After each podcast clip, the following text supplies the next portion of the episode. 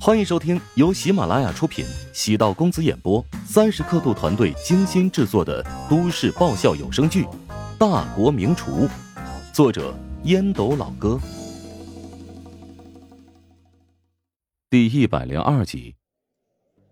沈贤捏紧拳头，杀人的心都有了。其余两道菜呀，不用做了，你的最终排名会在二十一位。虽然无法参加最终的决赛，但是怀香集团会将你纳入一级储备人才。郑泽的话一出，原本沈贤愤怒几乎要爆炸的情绪瞬间消失。一级储备人才意味着沈贤将可以得到很多资源和机会，凭职称和晋升速度都将比其他人更快。丑那是客观事实，他认。沈仙从小就特别黑，小眼塌鼻，为此呢，几年前找媳妇儿还费了劲儿。郑泽的理由也是合情合理的，长相对厨师不重要，但是对于八大菜系厨王争霸赛而言，那就特别重要了。如果沈贤出场的话，甚至会影响其他人对怀香集团的看法。沈贤喜忧参半的离开，郑泽跟了出去，将他喊到小房间。私下聊了五分钟，沈贤再次出门，心情明显大为转变。郑泽虽然孤傲，但绝对不是那种低情商的人。他知道刚才可能影响到沈贤的自尊心了，所以才会鼓励他一番。在郑泽看来，沈贤是一个实力不错、有很大潜力的人才，只是这种内部选拔赛不适合他参加。郑泽承诺。后期会将沈贤调整到菜品研发中心。沈贤知道这是怀香集团后厨体系当中最为神秘，也是最为关键的部门。这里面的人才就像是陆战部队的特种兵，无论实力还是潜力，都明显高于其他兵种。郑泽虽然不是这个中心的负责人，但作为国厨拥有话语权，朝里面塞一两个人没有任何问题。放在其他评委眼中，今天的评选工作恐怕会很难办。郑泽不仅严格，而且刁钻。洛毅作为评委组组长，暗自苦笑。按照今天的评判标准，那前面几天的评分都得往下降五到十分，如此才能保证公平。等评选结束之后，再跟郑泽商量，看是将今天的分数往上提五分。还是将以前的分数降五分。总而言之呢，此事不是一般的麻烦。下面是来自琼金职业技术学院第二食堂的乔治。洛伊报出名单，偷偷扫了一眼郑泽，他突然直起腰背，合上折扇，眼中露出凝重之色。乔治身高在一米八左右，有时候呢一米七大几。有时候一米八小几，他也没个准数。身高尺寸那不可细究啊，热胀冷缩测量设备都会造成误差。否则，女人为什么每个月有时候是 C，有时候是 D 呢？是吧？他呢，短寸头，肤色比常人要白，双眼皮儿，眉毛深浓，但绝对不是锋利的剑眉。圆润的脸型给人一种很强的亲和力。乔治属于那种一眼看上去有点平平无奇，但看久了之后，会觉得他是个阳光大男孩。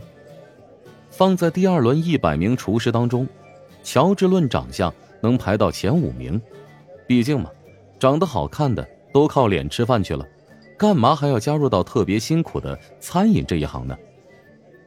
如同洛伊所猜测，郑泽是专门为乔治而来。他来这里的原因。并不是简单的选拔，而是想看看乔治究竟是否货真价实。能让郑泽如此关注有两个原因，其一便是刚刚在怀香集团的第一轮选拔上，用一道肉末茄子，不仅征服了评委，而且还在全国进行推广，取得了极为惊人的成绩。其二是陶南方在醉八仙小院宴请黄曹王三家的画事人。合谋詹家一事。郑泽从外面听说，黄成评价他置办的一桌菜，竟然比不上乔治做的家常鸡汤。郑泽虽然心胸不算狭隘，但向来心高气傲。他承认自己经商不行，在厨艺方面却是向来不服任何人。何况那还是个二十多岁的年轻人。郑泽原本也没在意，觉得是玩笑话。何况知道乔治的减肥神餐在全国卖出如此好的成绩，难免会对乔治产生好奇。乔治认出几名在首轮给自己评分的评委，除此之外呢，还有十多人。说不紧张，那有点假了。关键是这帮人的眼神各异，都不太友善。毕竟嘛，自己第一轮的表现太出色，大家都在怀疑自己是否仅仅是昙花一现。他不认识郑泽，但觉得那个老先生一定是一群人当中的核心。内部选拔赛分三轮，为的是排除靠运气冒尖的选手。乔治从天而降。大家现在想要检验他的真正水平。唐龙是一个很稳健的人，他面带微笑，心里却是在后悔，自己第一轮当时为何那么冲动。主要没想到其他评委竟然都给了乔治最高分。洛伊为乔治捏了把汗，他坚信乔治的实力不俗，但运气实在不好。郑泽在场，以他那严格的个性。肯定要各种刁难乔治。龚发超此时的心情很纠结。乔治虽然已经离开，但现在圈内都在嘲笑自己没眼力，竟然放走了这么一个天赋异禀的好胚子。龚发超也承认，乔治比陈明要强太多了。这天赋是老天爷赏下来的，有些人天生便遭人嫉妒。陈明是烂泥扶不上墙。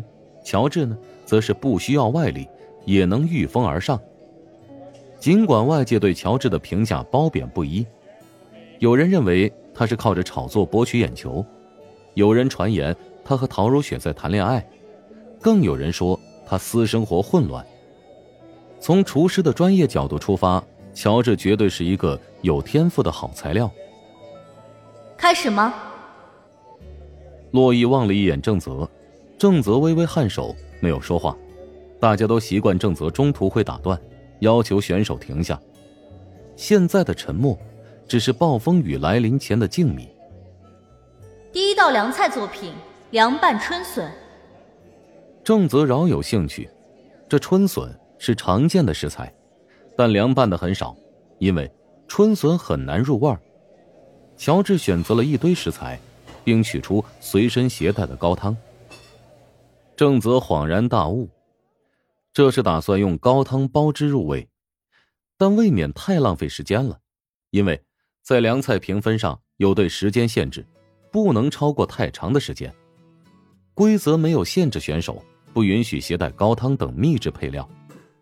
乔治起了第二个锅、第三个锅，开始准备第二道菜。众人意识到乔治为了解决时间限制的问题，准备三道菜。同时制作，所有人都觉得乔治在冒险。这是比赛，每一道菜有任何失误，都可能导致他被淘汰。这家伙肯定是飘了。唐龙脸上带着笑容，心里却泛起嘀咕：第二轮应该稳扎稳打，没必要弄这么多花名堂。第一轮只有四名评委，第二轮可有十几名评委。多了两倍的眼睛，只要稍微有些破绽，便会无所遁形。他们并不知道乔治的想法，只可惜赛场的灶不够用，否则他还会再起三个锅。在网红食堂这段时间，他可是一直同时驾驭六只锅，已经很熟练了。众多评委开始泛起嘀咕，之前沈贤的那道水晶藕段，给他们的印象深刻。尽管一个是凉菜。一个是素炒，但口感恐怕会有对比。沈贤的那道菜已经登峰造极，乔治这道菜只要稍有不及，便会被压下去。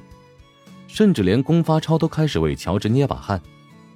乔治运气实在是太不好了，按照他第一轮的分数，再加上减肥神餐在全国推广，虽然不一定能拿到内部赛第一，被保送进入决赛。还是极有可能的。他现在不仅有作死的嫌疑，运气也不站在身边。正则一直保持沉默，观察乔治的刀法，甚至起锅的手势，眼中闪烁着奇怪的光彩。乔治没有在意外界。第三道菜也浮出水面。淮南经典菜，折烩鲢鱼头，一心三用，汤味入笋。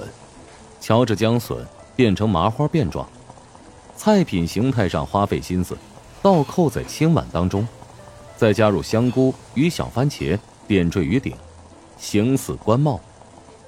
上菜之后，评委轻轻一压，发现笋下另有乾坤。竟然藏有蒸烂的腊肉。正则品尝了一口，不做多言。洛伊品尝之后，对乔治的信心大涨。这道菜绝对是凉菜当中的极品。凉菜最大的作用在于开胃，而这道菜不仅开胃，还能开启味蕾。这道菜的最大神秘之处在于高汤入味，高汤的层次复杂，拥有一种古味，绵长深远。厨师的高汤是自己的最大秘密，因此没人会愿意公布，所以一般在评论的时候都会有所略化。这一道凉拌春笋，将高汤的价值发挥到了最高境界。洛伊甚至涌起一股冲动，想要询问乔治高汤的秘诀是什么。伴随着急促的切菜声，所有人的注意力落在案板上。乔治采用极有难度的偃月刀法。偃月刀属于直刀法的极致，类似于剁肉泥的姿势，用来切冬瓜，没有个三五年的熟能生巧。掌握其中的韵律节奏，让双手在长时间的重复动作中形成一种固定的肌肉记忆，很难驾驭。乔治从头跳到尾，不仅每一片都保持两毫米的厚度，而且食材整体形状不会乱。就像没有用刀切过一样的程度，看的十多位评委眯起眼睛。虽然都看过乔治的视频，但现场看来还是极有震撼力。本集播讲完毕，感谢您的收听。如果喜欢本书，请订阅并关注主播。喜马拉雅铁三角将为你带来更多精彩内容。